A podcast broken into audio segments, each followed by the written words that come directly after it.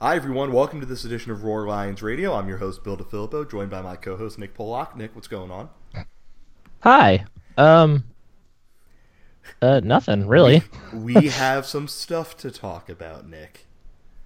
Yeah. So yeah, Yeah, I don't. yeah. I don't have anything specific going on here though. Yeah, I mean, Penn State decided that it would be a good idea to go out and just beat the fear of God into Purdue, uh, 62 to 24. It looked a little bit, uh, I don't want to say hairy during the first half, but that slow start that we were all kind of worried about. Uh, that's that kind of happened, and then Penn State went, "Hey, you know what? We're Penn State, they're Purdue. Let's outscore them 45 to seven in the second half." Did that, got a pretty uh, nice little jump in uh, the polls this week. Penn State is now 20th in the AP poll, uh, made its debut in the coaches poll at 23rd. So a pretty good weekend uh, for Penn State football. We'll talk about that game a little bit, and then we're going to do uh, some stuff where we kind of look back to earlier in the season. But we'll get to that point. We get to that point. Uh, Nick and I have a guest on this edition of the pod. He is a Roar Lions Roar staff member. It is Mr. John Morgan. John, what's happening? Not much. Thanks for having me. Not a problem. Excited a- to yeah. discuss the uh, Boilermakers. Yes, which uh, which very hopefully will soon be headed up by Pat Narduzzi. Uh, I decided I would get that out of my system now instead of waiting until later to say that. But uh, a, a joke that we have been making over the last couple of days is that the funniest thing on earth would be Pat Narduzzi becoming the next head football coach at Purdue. Uh, yeah, hopefully that happens. I'm very much polling for that. Nick, I'm going to assume you're very much polling for that too. Absolutely. And John, you live in Pittsburgh, so I can't imagine that anything would be funnier to you. Yeah, now now my hopes are up. This is, is just this is. I know it's not going to happen, but in the back of my mind, I believe it will. So Yeah, well, let's start hoping and praying, y'all. Uh, speaking of hoping and praying, Purdue went into this game hoping and praying that they would be able to stay in the same field with Penn State. That ended up not. Well, I mean, for the first half, uh, 17 to 17 at halftime. Penn State looked a little bit slow. Purdue looked a little bit juiced up. Nick, you were um, of everyone on staff, you were probably the person who was the most confident that what Purdue was doing was just a flash in the pan and Penn State was going to end up running away with it, which, you know, that ended up happening. But why were you so confident that was going to be the case? I mean, probably because the way the game started was exactly the way that everyone thought it was going to start. I mean, we all thought that Penn State was going to start slow, um, and we all thought they would pull away in the second half. I mean, that's kind of what they've been doing all season. They've been a second half team for the better part of the season, and it's not. I mean, when you, it's expected that you're going to start slow after a game like they had last weekend against Ohio State. So even though Purdue was scoring early on, and even though Penn State was, I mean, they were scoring, but it wasn't a crazy pace. Uh, it's it never really felt in doubt for me. Like it, at no point was I actually nervous that we were going to lose to Purdue. Yeah, John, I kind of want to. Uh, you weren't as vocal uh, as Nick was about your confidence in Penn State, you know, being in a really ugly game with Purdue, that they're going to end up pulling ahead and winning. Uh, did you kind of have that same feeling as Nick, or was there a point where you were going, hey, you know what? I don't like how this is going. I'm kind of getting a little bit nervous, and maybe. Maybe we get to the fourth quarter and Purdue has the ball down a possession or two and able to do something. I, I was more frustrated than I was nervous, and it was mostly just because like Purdue was like executing well. And I know Nick said this on the podcast last week, but they had like a strangely high third down conversion rate, and like they continue Ninth, to do that. ninth in first S and P plus. I mean, it probably improved because the first half, I think they were at one point like six of eight, and the two they didn't convert convert were they ended up getting it on, on fourth down too. So like they were just doing everything so perfect that I just felt like there's no way they keep this up. But I, you know, I was getting a little nervous. But once Smith intercepted it, I just felt like, okay, yeah, this is like the Kent State game, and we're okay now. Yeah, I'm looking right now. Purdue went 9 for 22 on third downs for the game, which kind of surprises me a little bit because, like you said, in the first half, it seemed like Purdue was just doing whatever they wanted. And uh, Penn State football tweeted out a video Uh, it was of Jason Cabinda, and he essentially said that Purdue was going out there doing Penn State specific stuff early on in the game, and they just had like this these things that they were doing that it, it was all designed basically to throw off and confuse Penn State. And then once they got all of that out of their system and they got back to doing what they had to do, which was playing the style of football that Purdue plays, Cabinda basically said, Yeah, we knew once they did that, we were going to be all right. But yeah, I, I was a little bit worried. I mean, 17 17 at halftime. We've seen this in sports all the time. A team goes into the locker room in their place, tied, and they have that little bit of swagger, that little bit of. Uh, there's just a sense about them that, you know what, we've hung in there for a half. Why can't we do that for a second half? And credit to James Franklin and his staff, credit to the players uh, for going out there and executing and doing what they had to do in the second half. Uh, and we're we we have our little uh, re, like outline of the stuff we want to talk about on this edition of the podcast.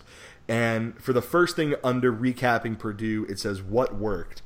And Nick, when we're talking about this game, I think this is the easiest question I have ever given you. What worked for Penn State?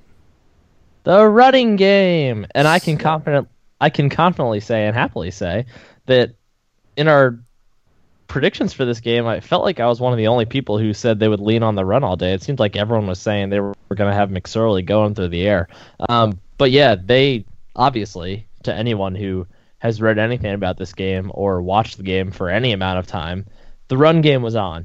and that came in the form of Saquon Barkley, Yep. who ran for uh, 11.5 or 11.7 yards a carry, had his second 200 yard game in three weeks. Um, is currently leading the Big Ten in rushing yards now with 888 on the season. He had two touchdowns, including that 81 yard scamper. Uh, we had Andre Robinson get two touchdowns. Miles Sanders got a receiving touchdown. Uh, Mark Allen had a touchdown. I mean, every like every single running back on the roster got a touchdown, and it was so so awesome to see. And even Tommy Stevens got it going on the ground too. Five carries, 31 yards. On actually, as an aside, I'm starting to think that next year, uh, when Tommy Stevens, I don't know, maybe has been on campus for a while. I'm not, not saying Tommy Stevens is going to become the starter. I'm pretty sure Trace McSorley has earned the right to stay there, uh, barring something drastic. But I, I'm starting to think that next season we might see like a some sort of package for Stevens where he'll come in once or twice a game and just run some like pure read option, get down the field kind of thing. And I, I don't want this to sound like I am making the player to player comparison, uh, but I can almost imagine them doing kind of like what Florida did with Tim Tebow, where it's like we have X number of plays that we're going to run. We know we can't do them every play, but we know we can get you know we can get a couple of yards and we could do some fun stuff on play it, you know if we do this two or three times a quarter. And we do it those two or three times a quarter it adds a different look. It gets our starter a little bit of rest and it's a bit of a thunder and lightning thing because mcsorley we've seen he's more of like that shifty kind of runner. But when stevens yeah he's a fast dude but he's also a big guy. So when teams try and take him down he's just able to plow over people especially guys on Purdue who um, Purdue isn't exactly the most physically intimidating football team on earth. But yeah, I like especially, especially the poor the poor high school athlete who tried to get by him once when he blocked him on a uh, kick return in his highlight video. If you remember that, that was a good one. I go, drop that in the Slack Oh, because I? I'll I really it. want to watch that because I I get We will link this. We will link this in the post. Okay, because I get a lot of enjoyment out of watching just like ridiculous high school football highlight videos, as we all know. So I'm gonna, uh, I will enjoy going back and watching that. But getting back on topic, uh, John, same question to you. What do you think worked for Penn State? Uh, if you want to say the running game, cool. If you want to say something other than the running game, also cool. Because I mean, when you score 62 points, you would think that more than one thing would end up working. Yeah, I mean the running game is just the obvious answer here. But even some of the other, just the spacing, some of the receivers got like Godwin could have walked into the end zone. Well, I mean, it was And he did. I was going to say I'd like to Right. correct you. Godwin did walk into the end zone. he could have started that walk a little early. Uh, yeah, it was. They just had spacing. Like you know, it, the field was spread. The, they were focused on the run, and we could have kind of picked whatever we wanted to do. Uh, once you know, once we started going, but the, the running game was just so dominant, and Barkley was just, you know, in another gear. And it it he's just once he gets going like that, and once he gets that corner, teams like Purdue just really have no chance. Yeah. And we saw uh, on his big run, that's the perfect example of that. And it's also a perfect example of the vision that makes Saquon Barkley so special. That, he was supposed to just. Sorry, I just found I just found the block. Sorry. but yeah, Barkley, he just he was supposed to just run straight ahead, and that play probably should have been over after like three or four yards. Instead, he sees all this space out into the right, and he decides, you know, I'm just gonna I'm gonna shift the gear for a second and just go to the outside and make my way there. And then I think it I don't think it was ESPN's broadcast of the game, but it might have been BTN uh, their like recap after where someone mentioned something about how there are people out there who doesn't who don't think Saquon has like breakaway speed or something like that, which is completely ridiculous. And I've never actually heard this, but someone mentioned that, and then you watch this and you see him show off the fact that this dude runs a four three eight, and it was just ridiculous. It was seeing Saquon Barkley at his very best, which is really what this entire game was. Uh, I'm pulling up his uh, his uh, box score for the season or his game logs for the season right now, and like Nick said, his second game in three games where he had at least 200 yards rushing. But even against Ohio State, he didn't have yards wise a huge game, but he still averaged a little over eight yards a carry. Like something just like clicked in his head because he had. And if he gets yeah. if he gets one more yard against Ohio State too, nobody's saying he didn't have a big game. Exactly. Difference but, between 99 and 100 is just is huge. Yes, but yeah, like he had a little bit of a midseason slump uh, against Michigan and Minnesota, which you know Michigan's defense is just on another level, and Minnesota, uh, like that was just a weird game all around. But one, he, he's really rounded into form lately, and that's been fun to watch. And one other thing that I want to just point out that worked really well the way that the defense came out in the second half and set the tone of what Purdue was going to do because in the first half, David Blough, we agreed it was Blau, correct, Nick? Yep. Okay. David Blough. Confirmed, confirmed by the broadcast. Thank you, Beth Mowins. David Blough, he was really just dropping some dimes and he had all the all the swagger and all the and I hate to use this word because it refers to somebody else, but all the moxie in the world. And he went out and he really set the tempo for what Penn State was going to do. Purdue couldn't run the ball to save their lives, but they were picking up some yards through the air. And in the second half, they went in, and I don't know what Brent Pry or uh, Sean Spencer whoever said, but something just clicked. And then I don't have the you know, per half numbers, but Purdue scored seven points in the second half. Their offense just did not look like it was doing anything well. Like John said, the third down offense for them was fantastic during the first half. They ended the game 9 for 22. There was a reason because Penn State one clamped down on third down and two clamped down on first and second down. So instead of having to get three, four, five yards on third down, they had to get 8, 10, 12 yards. So credit to that let's try and look at something uh, that just didn't work out for Penn State. Nick, like again, 62 points. As I you can't ask for too much more than that. But was there anything that you uh, that you didn't think worked out all that well, or you thought Penn State could have maybe done a little bit better? I think you could say just in general that the first half defense didn't really work out. I mean, it wasn't a great performance by the Nittany Lion defense to start this game. And I it's not because they're not talented. I think it just goes back to what we've been talking about for weeks now is that they're very young and they're very emotional and that for a team for a team like that, you see you see it at its best against a team like Ohio State in a whiteout setting. You see them feed off that emotion and you see them uh, just take it to a whole nother level. And I know they talked a lot about this week in practice about bring your own juice and the kind of the goal of the team was to bring their own energy into this game because they knew that West Lafayette was not going to be a hostile, exciting environment. But that's hard to do all the time. And I think we saw in the first half that they, I mean, honestly, they were probably a little bit bored after last week, and they weren't they weren't quite as sharp. They weren't as quick to do some of the things that they did against Ohio State, and it showed. I mean, they on the day they only they only ended up giving up 46 rushing yards, but there were some holes in the rush defense early on. Um, David Blough was able to find some guys down the field, mid-range passes. Like, def like it was it was definitely a slow start for the Penn State defense, and that's something they can't afford to do against any other teams on the schedule aside from Rutgers. So I'd say that's I mean yeah that's definitely something that they that didn't really work this Yeah. weekend. Uh, John, same question to you.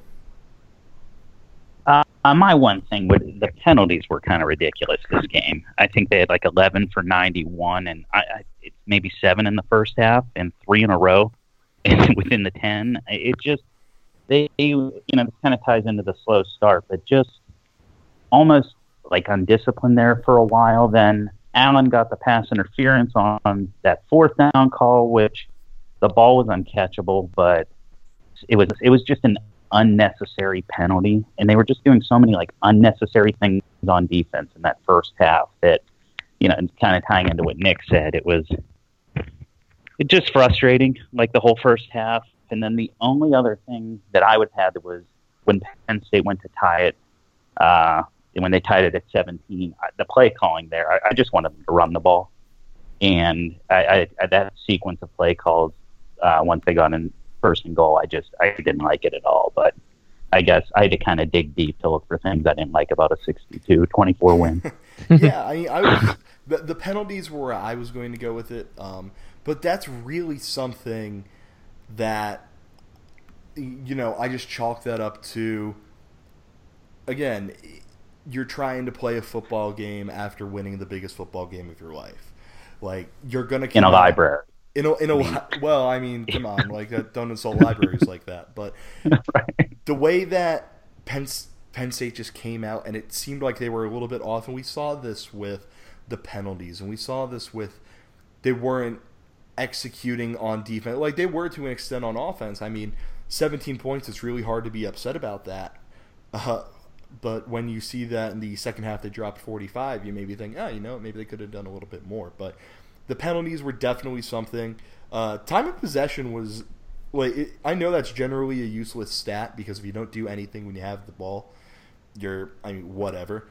But I did not realize that Purdue had the ball for nearly 35 minutes and Penn State had it for just over 25. So, uh, one thing that Joe Moorhead brought with him is that he said he likes to have these longer drives that can sometimes bleed off some clock. And I would like to see that more, but when your yards per play are whatever Penn State's was, I mean, McSorley went. Uh, I mean, he's doing more than ten yard. Uh, yeah, more than ten yards per completion. Running the ball. I mean, Saquon had more than ten yards per carry. Like, what you're gonna do? I mean, like you said, some really hard things to take away that you were just upset about in a game like this. Uh, but John, I kind of want to go back to you with the next question. What was the thing that you saw out of Penn State in this game that you liked the most? Uh, this is I've been kind of going back and forth on this. I mean, the running game, getting that going, especially with some of the opponents that are coming up. Uh, I was obviously a little bit better of a team, but you've got Indiana, which I that's been my feared trap game all season, and I'm not backing off of that. But seeing how they've played the last few weeks, and then seeing how we've played, as well as getting that running game going against some of these lesser teams, it just is nice to see it in gear. It feels like the Minnesota game we were bottled up, and Michigan obviously too. And even though Barkley had the winning run in overtime in that game, that was about the only successful run I can remember in that game. But since then, whether it be moving Gesicki outside, that Barkley's getting that corner, and I just feel like it is now in a gear that gives them a shot to win the rest of their games. Which I can't believe I'm saying that. Like before, if you would ask me that like last Friday before the Ohio State game, I was like, oh, two, three losses, maybe. I don't know. Yeah. Just wasn't totally confident. But now you're just starting to see things, and if you take that much pressure off McSorley, who I think is a becoming a good college quarterback, it just it just opens so many doors, and guys are just going to be so open. So I mean, that's just the positive that that's cranking against lesser teams where it wasn't totally earlier in the year. Yeah, I, I'm going through uh, right now and looking at the uh, rushing defense S&P plus numbers that I believe, yeah, they were all updated today for Penn State's various opponents, and we kind of have the perception that you know Iowa and Michigan State they're going to play uh, M I C H uh, C A I G A. Okay, I remembered how to spell. Sorry, they're going to play this like really stout, tough run defense. Rutgers and Indiana run over them. By S&P Plus's rush defense number, from best to worst, Indiana is 21st in the country in rushing defense S&P plus. Michigan State is 62nd, Rutgers is 65th, and Iowa is 74th. So the worst team that Penn State is playing is going to be a not great team against the run, and the best rushing defense Penn State's playing is one that's pretty good. So, like you said, getting the rushing game going was something that and, and not just Barkley, but we were also seeing, um, you know, Mark Mark Allen was, you know, he got a touchdown, but he didn't do too much with it. Miles Sanders, even if he only carried the ball three times for six yards, he was still doing some other things out there, especially in, you know his touchdown pass. Andre Robinson got a couple of reps, and he did something every both times he touched the ball. So that was just really reassuring. Uh, Nick, let me go to you with the same question. The thing that you liked the most from this game? Uh, I'm gonna echo what John said. I think it has to be the running game, and we have seen what McSorley can do passing the ball. Um, again, I feel like I say the same thing every week, but we know the passing game is explosive but inefficient. So a really good way to counter that inefficiency in the passing game is to have efficiency on the ground. And that's what we're starting to see with the Penn State rushing attack. And I, I was actually looking, like you said, since kind of halftime of the Minnesota game, and really, really even maybe just starting with that last run of the Minnesota game, um, the run game has been a completely different animal since then. And that's been a combination of a lot of things. It's been a combination of, I mean, maybe it's Barkley just making some subtle changes in his game. It's the offensive line picking their run blocking up, especially guys like Ryan Bates and uh, Brendan Mahon. It's uh, Trace McSorley running the read op option with a little more uh, consistency and success. So a lot of things have changed for the better in the Penn State rushing game, and it's made them a more efficient offense that can have drives like you talked about that Joe Moorhead wants to have those longer sustained drives. Because without the run game, they can't really do that. It's the passing game has been good, but it's been very all or nothing, yeah. which is okay sometimes, but if you want to control a game, like uh, against a team like Iowa, an all or nothing passing game and nothing else working on offense won't get it done. Like you need you need to have more. You need to have another way to move the ball.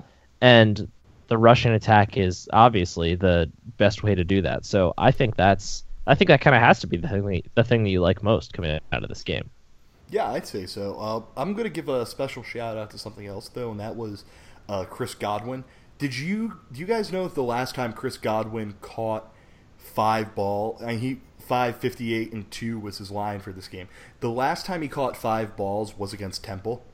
He hasn't caught five or more passes in a game in more than a month. So, and we know how big he is and how crucial he is to Penn State's passing game with all that he is able to do. The fact that he is a solid route runner that when you put the ball in the vicinity of him, he's going to fight for it, and there's a really good chance that he's going to end up coming down with it if he's put in a position where he can get it.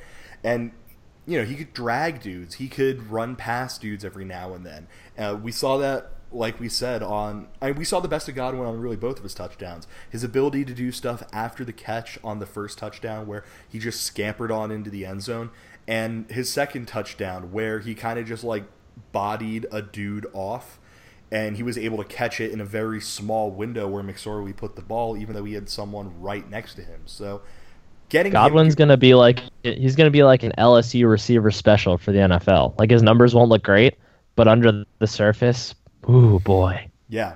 So like I was so happy to see him get going. I mean, he's when he is on and he is going, he's really. Uh, I mean, we talk about Mike Gesicki as being the safety valve because you know he's the tight end and that's just how it is. But for my money, the safety valve is the guy you just throw the ball to and you trust he's going to be able to do something with it. And to me, in Penn State's offense, that's Chris Godwin. So getting him going was awesome. Getting him two touchdowns, getting him five catches, all that were both awesome.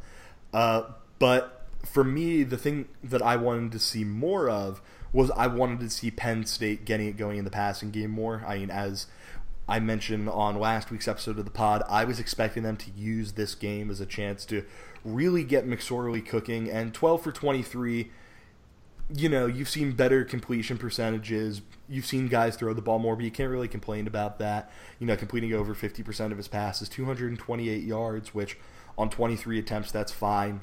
Three touchdowns, that's really good. So no no interceptions, which is very important. But I still would have liked to see him throw the ball, you know, 30 some odd times during this game. But you know, once you get Saquon Barkley going, there's not too much else that you can really expect. Uh, so Nick, uh, going to you, what is the thing that you wanted to see more of during this game? It's something that I kind of touched on already, and well, in a way, uh, and it would be kind of from that passing game, the efficiency and I know we talked in the preview podcast for Purdue. I had mentioned that I was I was thinking about the blue white offense that we saw, where it was just lots of like dink and dunk passes, get to the sideline, three and four yard out routes on first down, second down, just to get close, just get to move the sticks, and that's something we haven't really seen from Penn State's offense at all this year. And while I while I expected them to try to control the game on the ground. I wanted to see them try to get back to that style of offense a little bit too, just to prove that. I mean, because from what we've seen from Trace McSorley on those short short passes, his accuracy is good. Yeah. So it's I don't know. It it seems like they've almost abandoned that part of the game a little, a little bit. Like they they run the ball, and when they're passing the ball, they're going for those mid range to deep throws. And it's possible that that's just a decision that McSorley is making consistently. Um, but I don't know. It's it's. I was kind of hoping to see a little bit of that, so uh, that was a little disappointing for me. Yeah, I'm looking at this just for fun, and Penn State had five receivers catch at least one pass, and uh, Saeed Blacknall, Irvin Charles, Mike Gesicki, Miles Sanders, and DaeSean Hamilton they went for 42, 26, 23, 21, and 14 yards. So big play offense. Abs- I mean, I really, I don't remember really. I mean, Blacknall's I know was one of those ones where McSorley threw it up and Blacknall went down and got it. Uh, Charles, I don't really remember his catch. Gesicki, I don't really remember his. Sanders was a catch and run for a touchdown, and uh, Hamilton, he had a couple, but his, if I remember correctly, he just caught it, and I think he just got out of bounds or something. So, would have liked to see a little bit more along those lines, but whatever. Uh, John, what do you think? I, I would agree with what you guys are saying. I think we need to. You want to see a little more in the middle of the field because I feel that there's been a few plays like where we're dragging across that are wide open, and when these guys get ahead of steam, Godwin's touchdown, but uh, even even going back a few games where there was like the pick play where Hamilton caught the or Gesicki caught the touchdown pass, but Hamilton got called for the pick and he just walked into the end zone. I feel if we could get these guys across the middle and just it seems like there's just so much space in the middle sometimes, and maybe it's you know the ones that work that I'm saying that on, so it could be you know revisionist history here, but just using like like you're saying those intermediate routes where because if middle of the field right now it's like a Gesicki.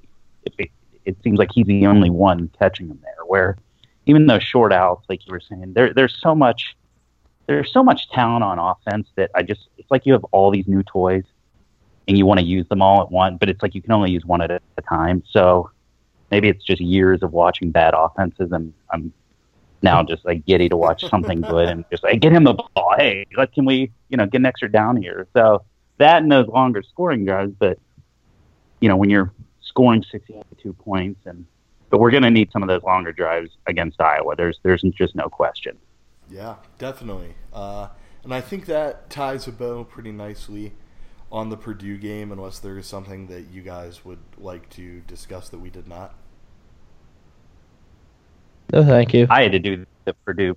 I had to do the Purdue preview for the blog this year, so I, I'm all Purdue'd out. Thanks. so. uh, if it is possible to be all Purdue'd out, well, I, I hope Pat Narduzzi never gets to that point when he becomes the head coach of Purdue. Uh, but anyway, let's uh let's kind of change change the course of this podcast for a second. Uh, things are going kind of amazing for Penn State right now. The team is six and two, 10 and two seems like seems like I don't even want to say a possibility at this point. It almost seems like a probability.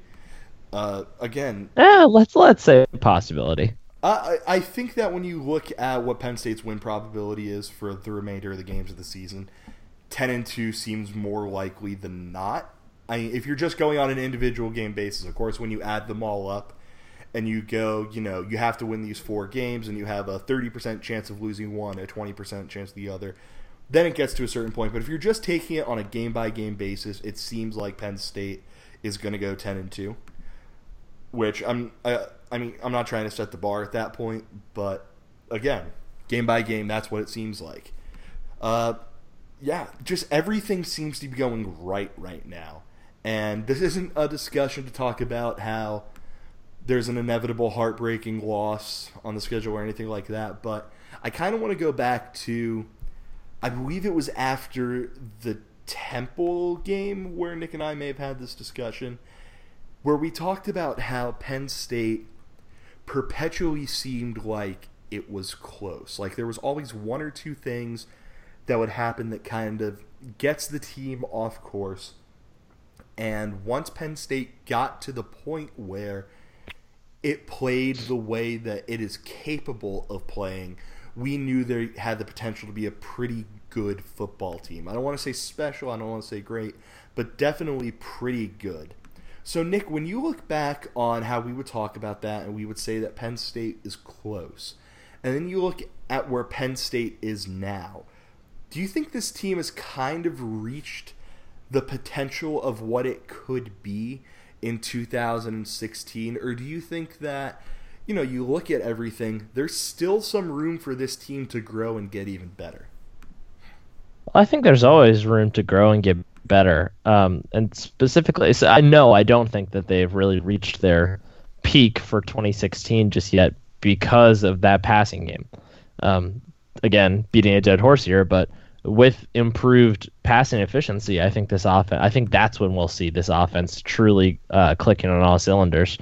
Uh, but yeah, I, I mean, I guess the second half of the Purdue game or the third quarter of the Purdue game is probably as close to we've seen as of every single aspect of the team working harmoniously and I mean being the best it can be. Um, but I mean, yeah, we've like like you said, we've been talking about this for a while now, and we've seen all the pieces at various times.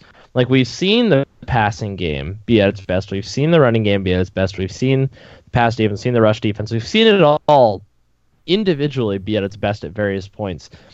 But uh, yeah, I guess this past third quarter would be really the only time that I truly feel like we've seen all those pieces coalesce into one team. So I think there's definitely still room for improvement. Interesting, uh, John.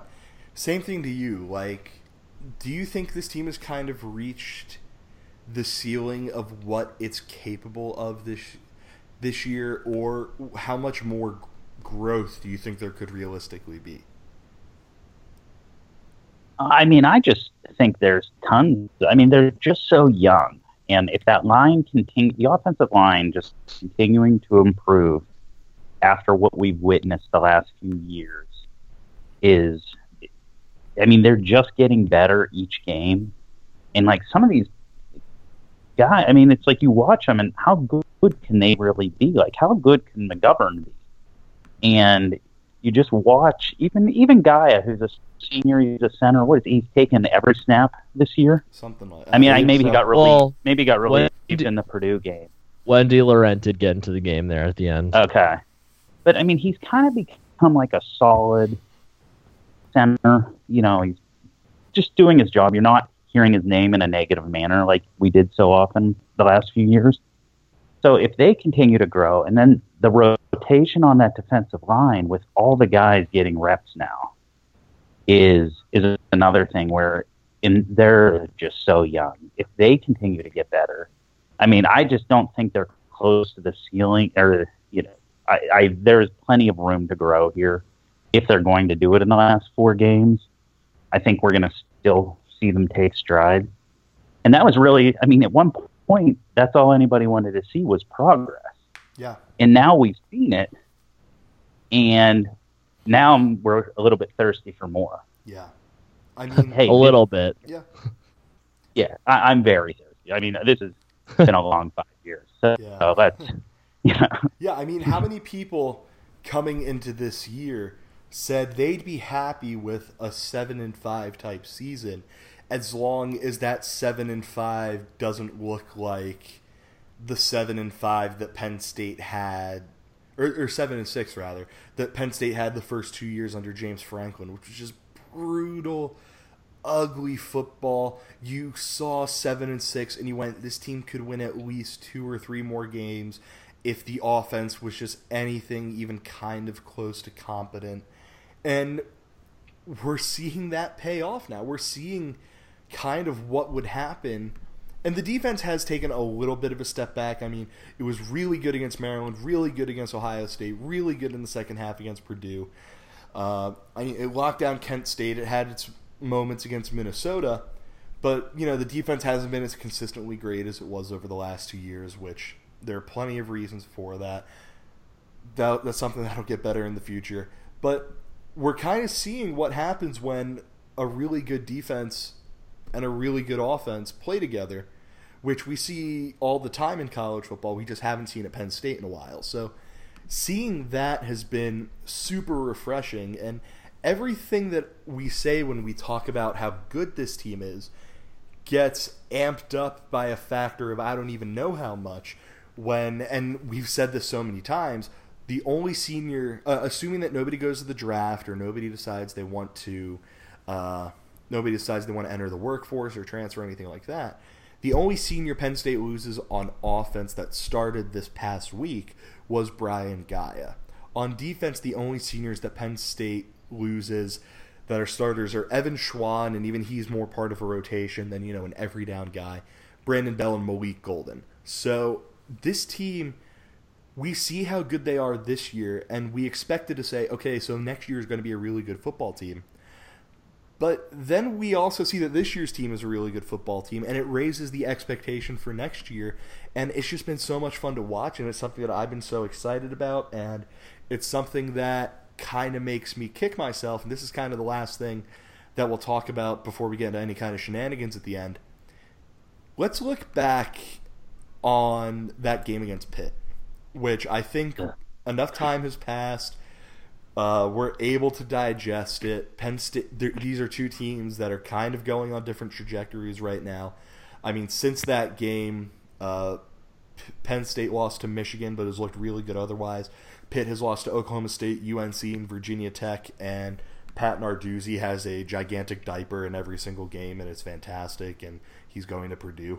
Uh, so, John, I kind of want to just ask you first, like how big was losing to Pittsburgh? Like, it was it one of those games where you get the sense that we'd be seeing the same Penn State team that we're seeing right now if they end up winning that game, or was that loss so important for them from a learning experience that it's helped them, you know, blow teams out like Purdue and Maryland and learn how to win those close, tight, hard-fought games like Minnesota and Ohio State and Temple? I think you could look at it like at the time I was talking to my friend after it. It just seemed like a missed opportunity. Like they came back, almost won, and it's frustrating. It'll always be frustrating to me for the rest of my life.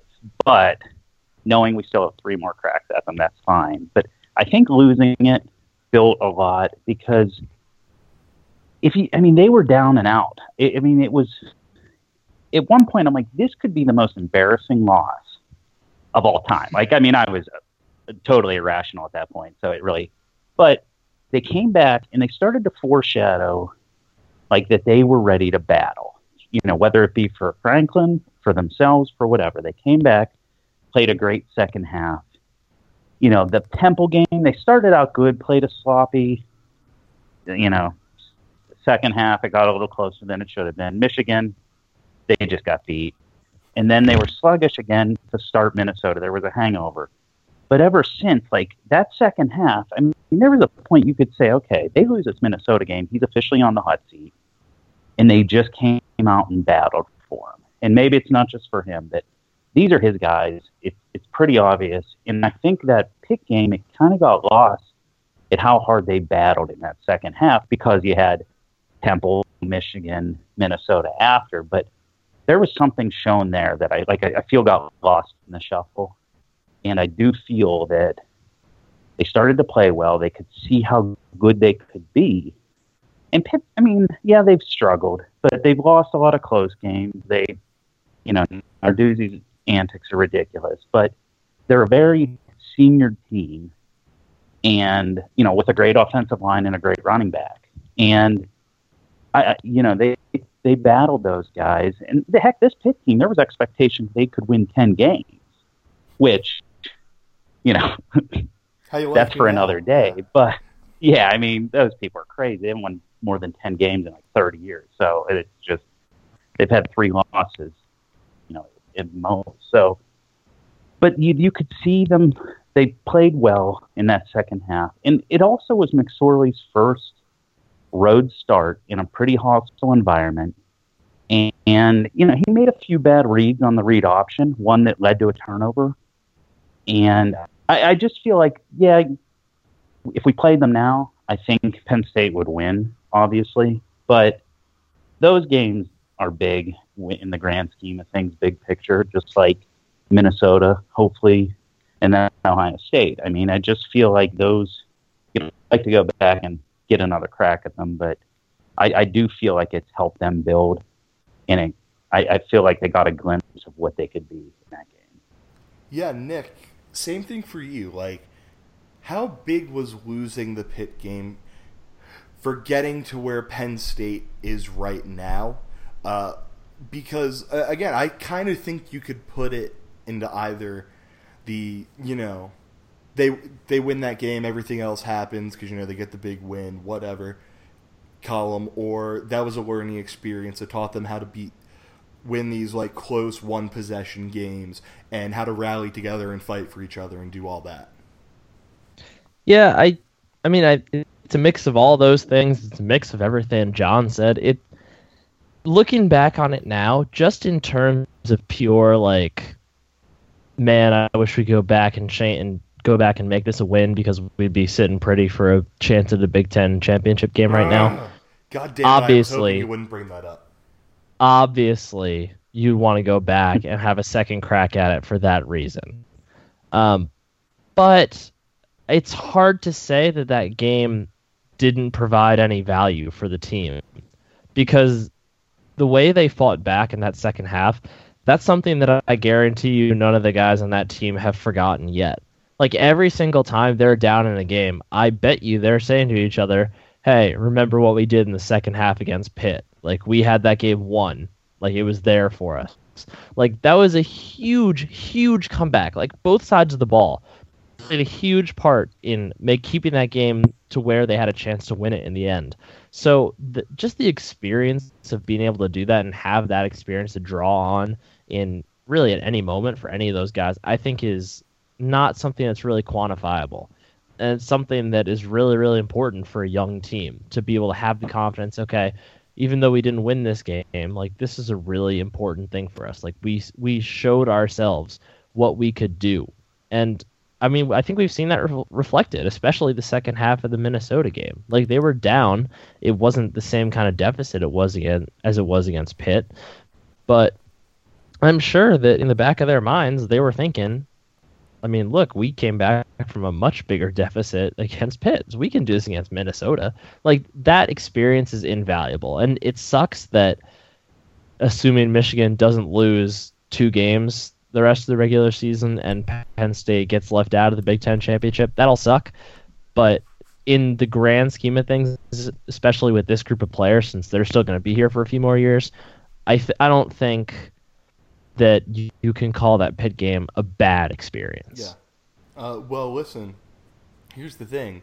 Michigan still has to go to Iowa and to Ohio State. So yes, they do. Listen, well, listen, it could happen. Yeah, the I yeah the obviously the Iowa thing has to happen, and I I don't know I, I kind of thought their best chance to lose another one was going to be against Michigan State just since it was a rivalry game, and they go to Iowa in two weeks.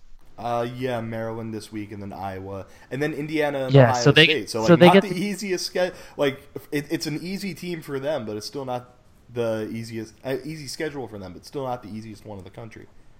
Yeah, and I mean they get to go play Iowa right after Iowa plays Penn State, so it's not like Iowa's going to be super fresh for that game per se. Yeah. I don't know. I mean the whole schedule, this everything about this season is set up for Jim Harbaugh to walk off into the NFL sunset with a championship.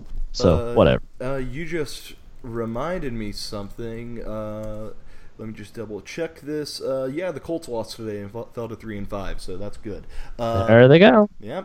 listen, Jimmy, you can whatever you have can buy a house for in Ann Arbor. I'm going to guarantee that you can get it like two times the space at half the cost in Indianapolis. So maybe the Cardinals are maybe the Cardinals will keep losing, and people will get tired of Bruce Arians being a giant dick, and they'll they'll hire Harbaugh just so he can go against the Niners. Nick, just because he wears a Kangol hat, that doesn't make him a dick.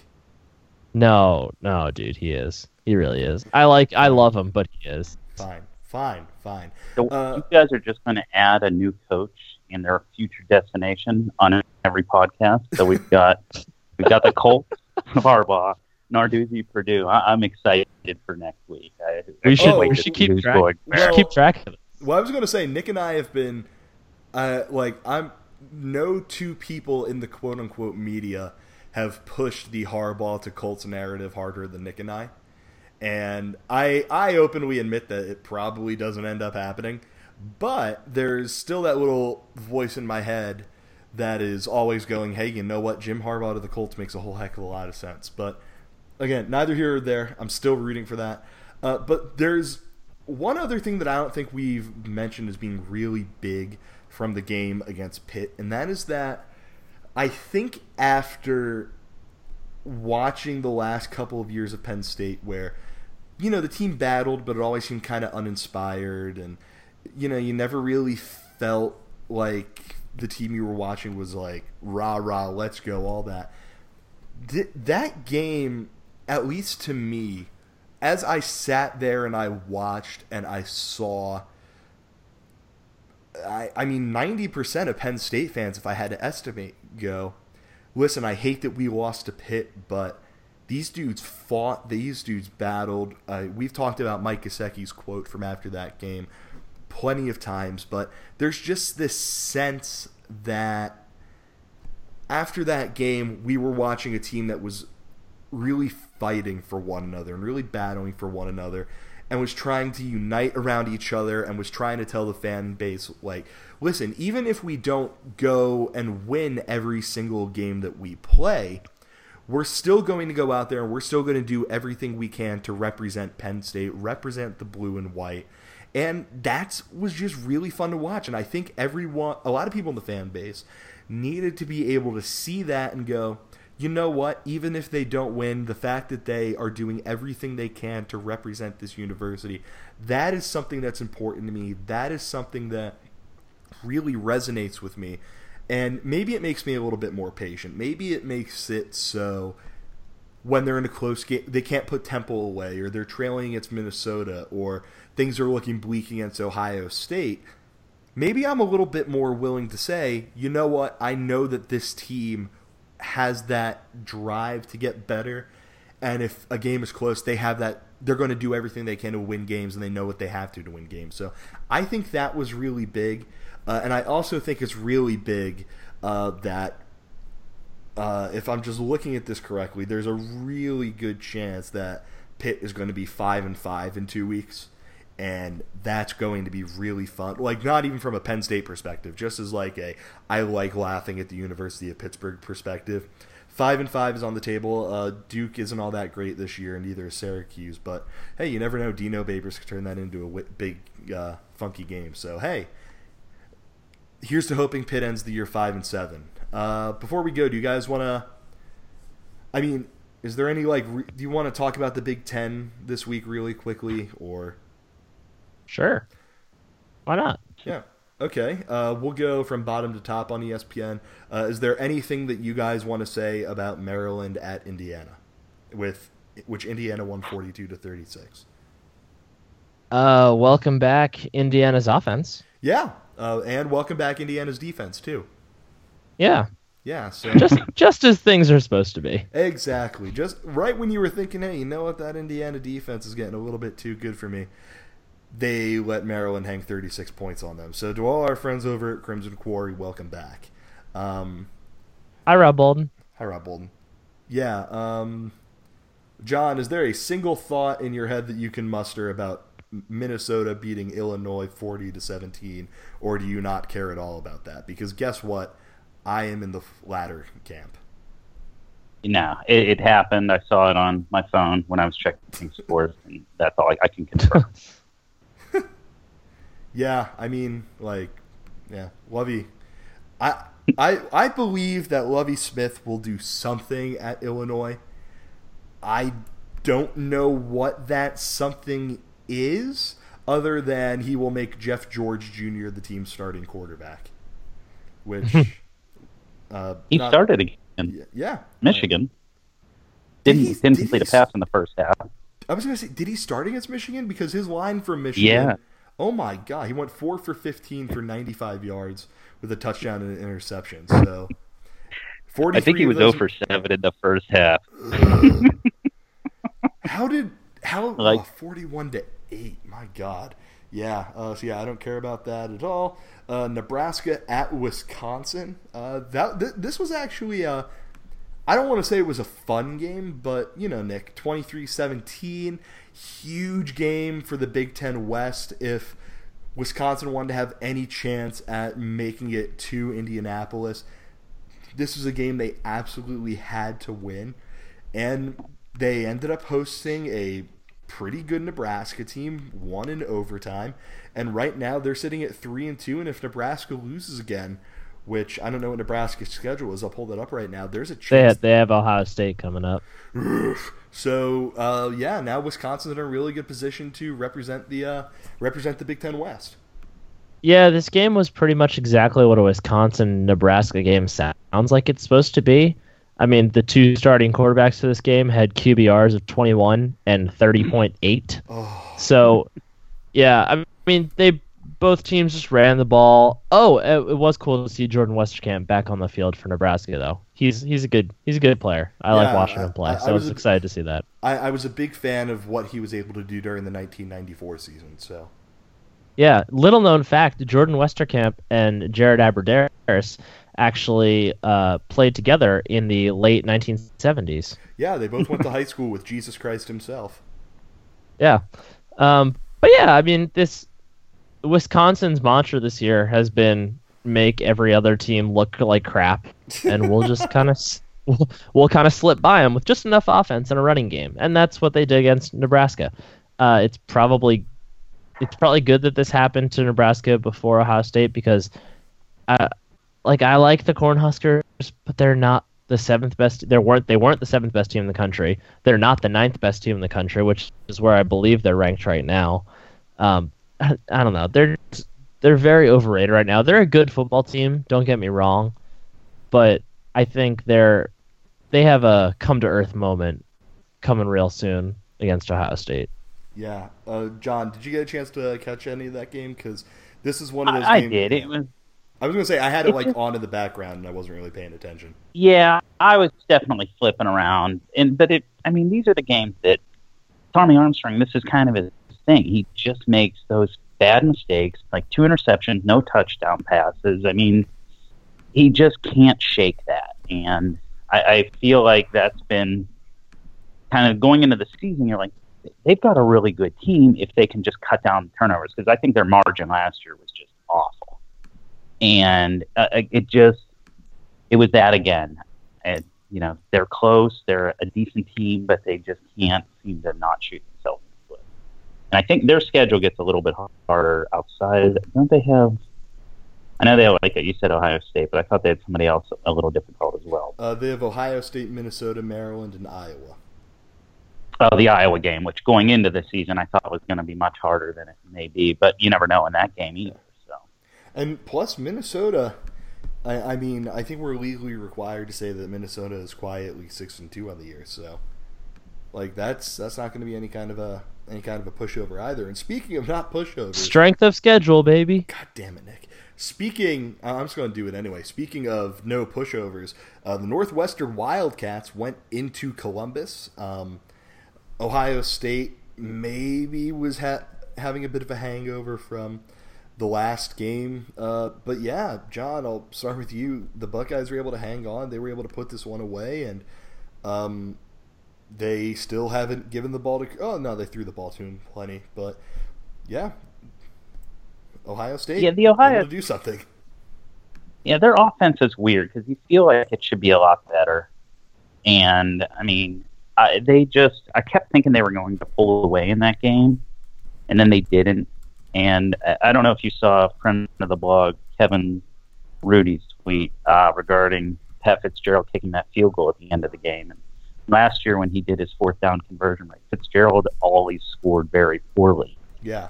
In his fourth down decisions. And kicking that field goal late, you just felt like, when are you really going to be back here? And it just, I mean, we've complained enough about field goal decisions this year with Penn State, but that one you just felt like, ah, it, this they're going to lose this game. Yeah. I mean, good for Ohio State. I, Barrett picked up a big first down late on that drive. I mean, you know, you kind of want to see them, you know, get a little better for Penn State's sake, but not win too many. You know, so I don't know. I was kind of torn on that game, just watching them, thinking like, boy, are they this bad? Was this not a great win for Penn State? But I, I do feel like they were a bit hungover as well, coming off a pretty emotional loss.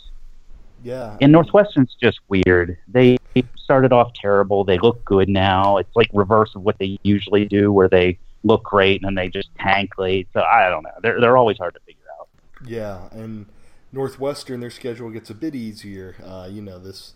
Well, at least ostensibly, their schedule from you know Nebraska to Ohio State was a bit difficult, but they have to play Wisconsin next. That's going to be tough, and then Purdue, Minnesota, Illinois to close out the year. So two teams that are really, really bad, and Minnesota. So good on. They could still. They could still fairly easily win that division. Oh yeah, yeah. I mean, looking like, uh, like if they said, beat was, Wisconsin, they're if they beat Wisconsin, all they need is one Nebraska loss. All they yeah they need one. Well, no. Oh wait, they no, would need Nebraska two. beat them they would head to head. Nebraska beat them. Yeah, never mind. It's not as easy as I thought. Yeah, so it's a lot easier for uh, it's a lot easier for Wisconsin uh, than that, them. Uh, but yeah, like good good on Northwestern, like, and good on Ohio State too because Northwestern is not a bad football team, and they really needed. Like I feel like this was big for them.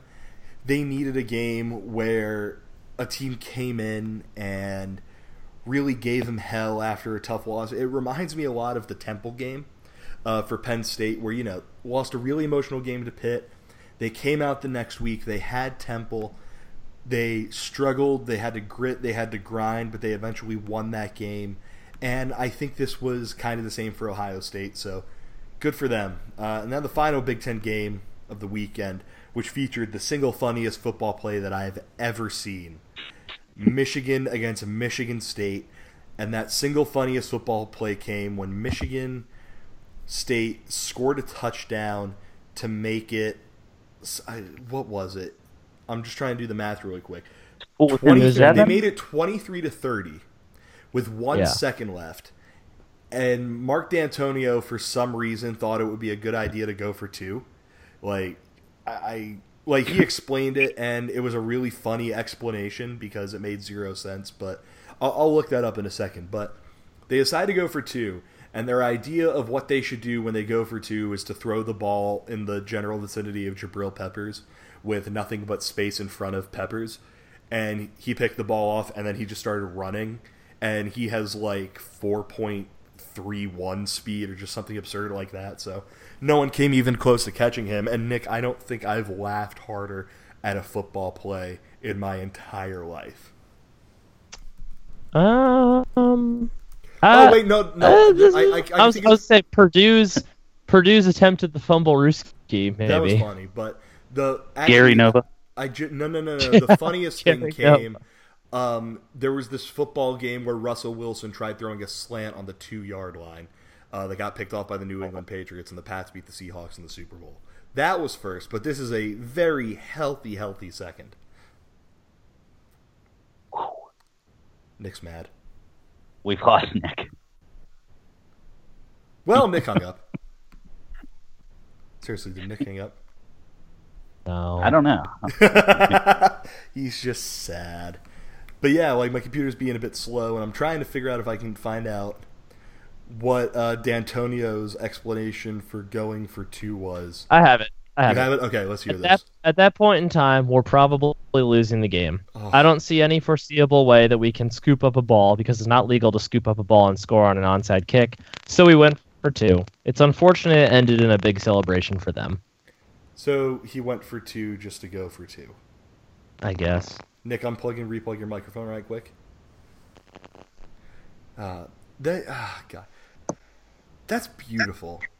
Like he's just all he wants to do is give these young men this little bit of hope, and that hope got destroyed by Jabril Peppers. So They had their chance at this game. Oh, yeah. Michigan State, they, I was, I was, was watching the first half of the Penn State game, uh, with my family at a at sports bar in D.C. and Michigan and Michigan State were on the big screen with the speakers on, so that was kind of drawing like sixty percent of my attention because Penn State was playing Purdue and it was tied. so, I mean, Michigan State they, they had multiple drives where they were moving the ball down the field, and they just couldn't get they just they couldn't quite make the last play. And Michigan helped them out with a couple penalties here and there that uh, continued their drives for them. But Sparty had their chance at this game in the first half. They they could have done more damage than they did, um, and made this a closer game, and possibly could have even won that game. I know we saw that quote. Um, Tyler O'Connor said that somebody on the one of the Michigan defensive linemen came up after the game and said something along the lines of, "Yeah, we won the game on the scoreboard, but you guys like kicked our ass and like kicked our ass in this game, something like that." And it's kind of true. I mean, it. I don't think this. I also don't think this means that Michigan State is a good team. By the way, yeah, it just rivalry more, game. more means it's a rivalry game. Yeah.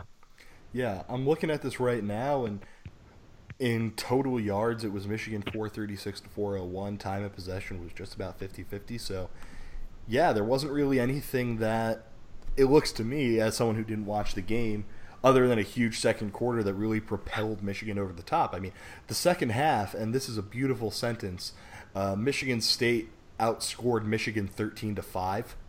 So, yeah, so it's not like, you know, it was the comprehensive beat down that we've seen Michigan put on other teams, including ours. But yeah, I mean, I'm curious to see what Michigan State's like attitude about their game against Penn State's going to be. Because for all intents and purposes they they play Ohio State the week before and assuming assuming that Michigan State's able to beat Illinois and Rutgers god I hope they can beat Illinois and Rutgers uh, but if they can then when Ohio State beats them that will end their shot at a bowl barring another uh, yeah, necessity of grabbing five win teams again. So I'm curious to see what their energy level is like for that Penn State game at the end of November. yeah. I mean, I'm like there. I mean, the two ways to look at it are either one, they're going to play for each other and come out really, really hot in that game for you know a trophy with lasers, or they're just gonna they're just gonna give up and the season's over and all that. And like I Uh-uh. I assume that Malik McDowell is good enough to win win two home win a home game against Rutgers and a trip for a noon kick against Illinois, but I don't know. Uh, John, you got any thoughts on this one? I mean, I I'm hoping that they reciprocate Penn State's effort last year during the Penn State Michigan game. Oh And- my god. But I mean, I- going back to like playing Michigan State at the end of the year, I've seen that game has always been weird, where it's been like blowout. I mean, the 04 Penn State team blew them out, and that team couldn't score points. But th- they just got one of these Michigan State teams that had lost. It was like, you know, those eras where they'd lose heartbreakers to Notre Dame, then the rest of their season would crumble. So just once, I'd like to see that Michigan State team again. and I'd like to see that team come into Beaver Stadium in November with really no interest in being there. And I'd hope it's cold and miserable, and Penn State has something to play for. I want to beat them by 70, and I want a Ryan Bates touchdown run to make up for last year. Nah, come on. You, if they're gonna if they're gonna do something like that, they're gonna give Gaia that handoff. Yeah, that would be cool. Like they're gonna That'd try. cool. I, like Gaia, maybe Paris Palmer because Palmer is like six foot eight and he could just like extend his arms and be in for a touchdown. But yeah, I'm trying to think of like who would be the most. Are we forgetting Joey Julius? Uh, oh, well, no, because I was just about to say. that'd be too obvious. I was just about to say. Oh, who that would would be- I wonder who the most fun person would be on Penn State to score a touchdown, like a rushing touchdown, and I could see Moorhead giving Julius a carry. yeah, like I mean, if you think about it, like if that game's a blowout and it's front in front of the crowd at Beaver Stadium, and they're all coming back from Thanksgiving, and they want that one little shot in the arm, and Moorhead wants to really get them, you know, fired up and get everyone happy and get the sideline and the crowd's happy. Nothing's doing that more than giving the ball to Big Toe. So Oh man, I mean, I've gone from wanting the Pat Narduzzi to Purdue as like the thing I want most in the world to that's now two, and I want the Joe Julius touchdown run against Michigan State, but I will still take the other. yeah, I yeah, if you had to pick one or the other, Pat Narduzzi at Purdue or uh, Joey Julius scoring a, an offensive touchdown, what would you pick? Joe, Are you asking me? Yeah, Uh. I'm, I'm throwing it out for Uh, for the yeah. crowd. I said Joey. Did you see the? Uh, I, I don't know if you guys been paying attention, but somebody along the Slack group came up with Purduzzi. as the Oh yeah, Matt, Matt came up with that. As So- did as did our friend Kyle Robbins at Crimson Quarry, who I have a feeling is going to be on an episode of the podcast sometime soon. I, I didn't know that was a thing, but that is like, oh, it's so good. I, I think I just would have to go Julius just because, you know, of, because of everything. But boy, I, I mean, I live in Pittsburgh. It would just, you have no idea. I mean, I don't listen to sports talk radio here, except when Pitt has a football coaching change, which I just like. I, there's- I can't get it. So I can't get enough of it. Oh, that is so good. I Yeah. just want I just want something to happen in this Michigan State game that to like I just want something to happen that becomes my favorite Michigan State memory because I want it to replace currently it's um that time that Derek Moye tried to single-handedly win the game for Penn State like in 20 uh, Oh, was that the game where he had like a, a broken foot or whatever? Yeah, it was. He had just come back from breaking his foot. He had he caught he caught a touchdown late. There was another play that uh, they were near the goal line again, and McGloin threw a pick, and then Moye chased him down and forced a fumble and recovered it himself. Uh, they didn't end up scoring to win, obviously, but but yeah, Derek Moye went like full Steve Largent and tried to win the game all by himself. It was awesome. Oh man, yeah, like I. It's so weird how we've kind like coming into the season. I think a lot of us, you know, we it was a foregone conclusion that Pitt was going to be a uh, well. I mean, Pitt could have been a loss, but the foregone conclusion was that Michigan and Michigan State were going, or and Ohio State were going to be losses. Iowa was possibly going to be a loss, but a lot of people were circling that Michigan State game as that could be like the big signature win for James Franklin. Last game of the season, Michigan State coming in. They're going to be in a bit of a down year. Maybe he's able to do it. And now we're looking at that game and we're talking about you know, what is Penn State's realistic path to winning that game by 70 points? So, it, yeah, or it's, for Joey Julius touchdown. or is that the game where Big Toe finally scores? But that's uh that will happen one day. I predict it happens eventually, uh, because James Franklin knows how to like get the people fired up and give them what they want. But whether or not it's Michigan State remains to be seen. Uh, so yeah, I think that's it for this edition of the podcast. John, thanks for joining us.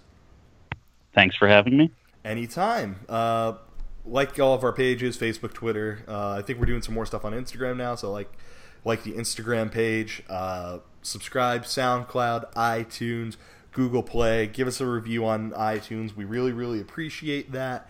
Uh, keep reading the site. Keep supporting the site. Buy yourself some T-shirts. Uh, we have the new whiteout shirt coming in, and we have some ideas for some other T-shirts. And you're gonna, if we're able to pull them off, you're gonna want to get your hands on one because they're gonna be really, really nice shirts. Uh, And if you're listening to this on Monday, you still have a chance to use the promo code to get a cheaper version of the whiteout T-shirt. Yes, use the promo code TUDDIES, all caps, T U D D I E S. The shirt will cost you twenty four dollars and twenty one cents. And come on, like, Actually, whiteout, Bill. Oh, yeah, it's whiteout. oh, whiteout. it's whiteout. Oh, I thought it was TUDDIES. Studies was your. Well, no, that's all right. Well, People keep why. forgetting to use it, so Yeah. they need to remember. Yes. Well, I mean, I'm obviously thinking of a shirt that I want to exist, the Tuddies shirt that we've goofed around about for so long, but Joe Moorhead has given us a reason to make them. But yes, whiteout, uh, all caps, use that. The shirt will cost you $24.21. You already love the shirt so much looking at it, you might as well get it as a discount. And wear it around. Wear it to Penn State games, wear it to the bowl game, wear it while you're like mowing the lawn. It's a really nice t shirt and you'll really enjoy it. Uh, so yeah, I think that's it for this edition of the podcast. For John Morgan and Nick Pollock, I'm Bill DeFilippo. Thank you very much for listening. We'll see you next time. Bye, everyone.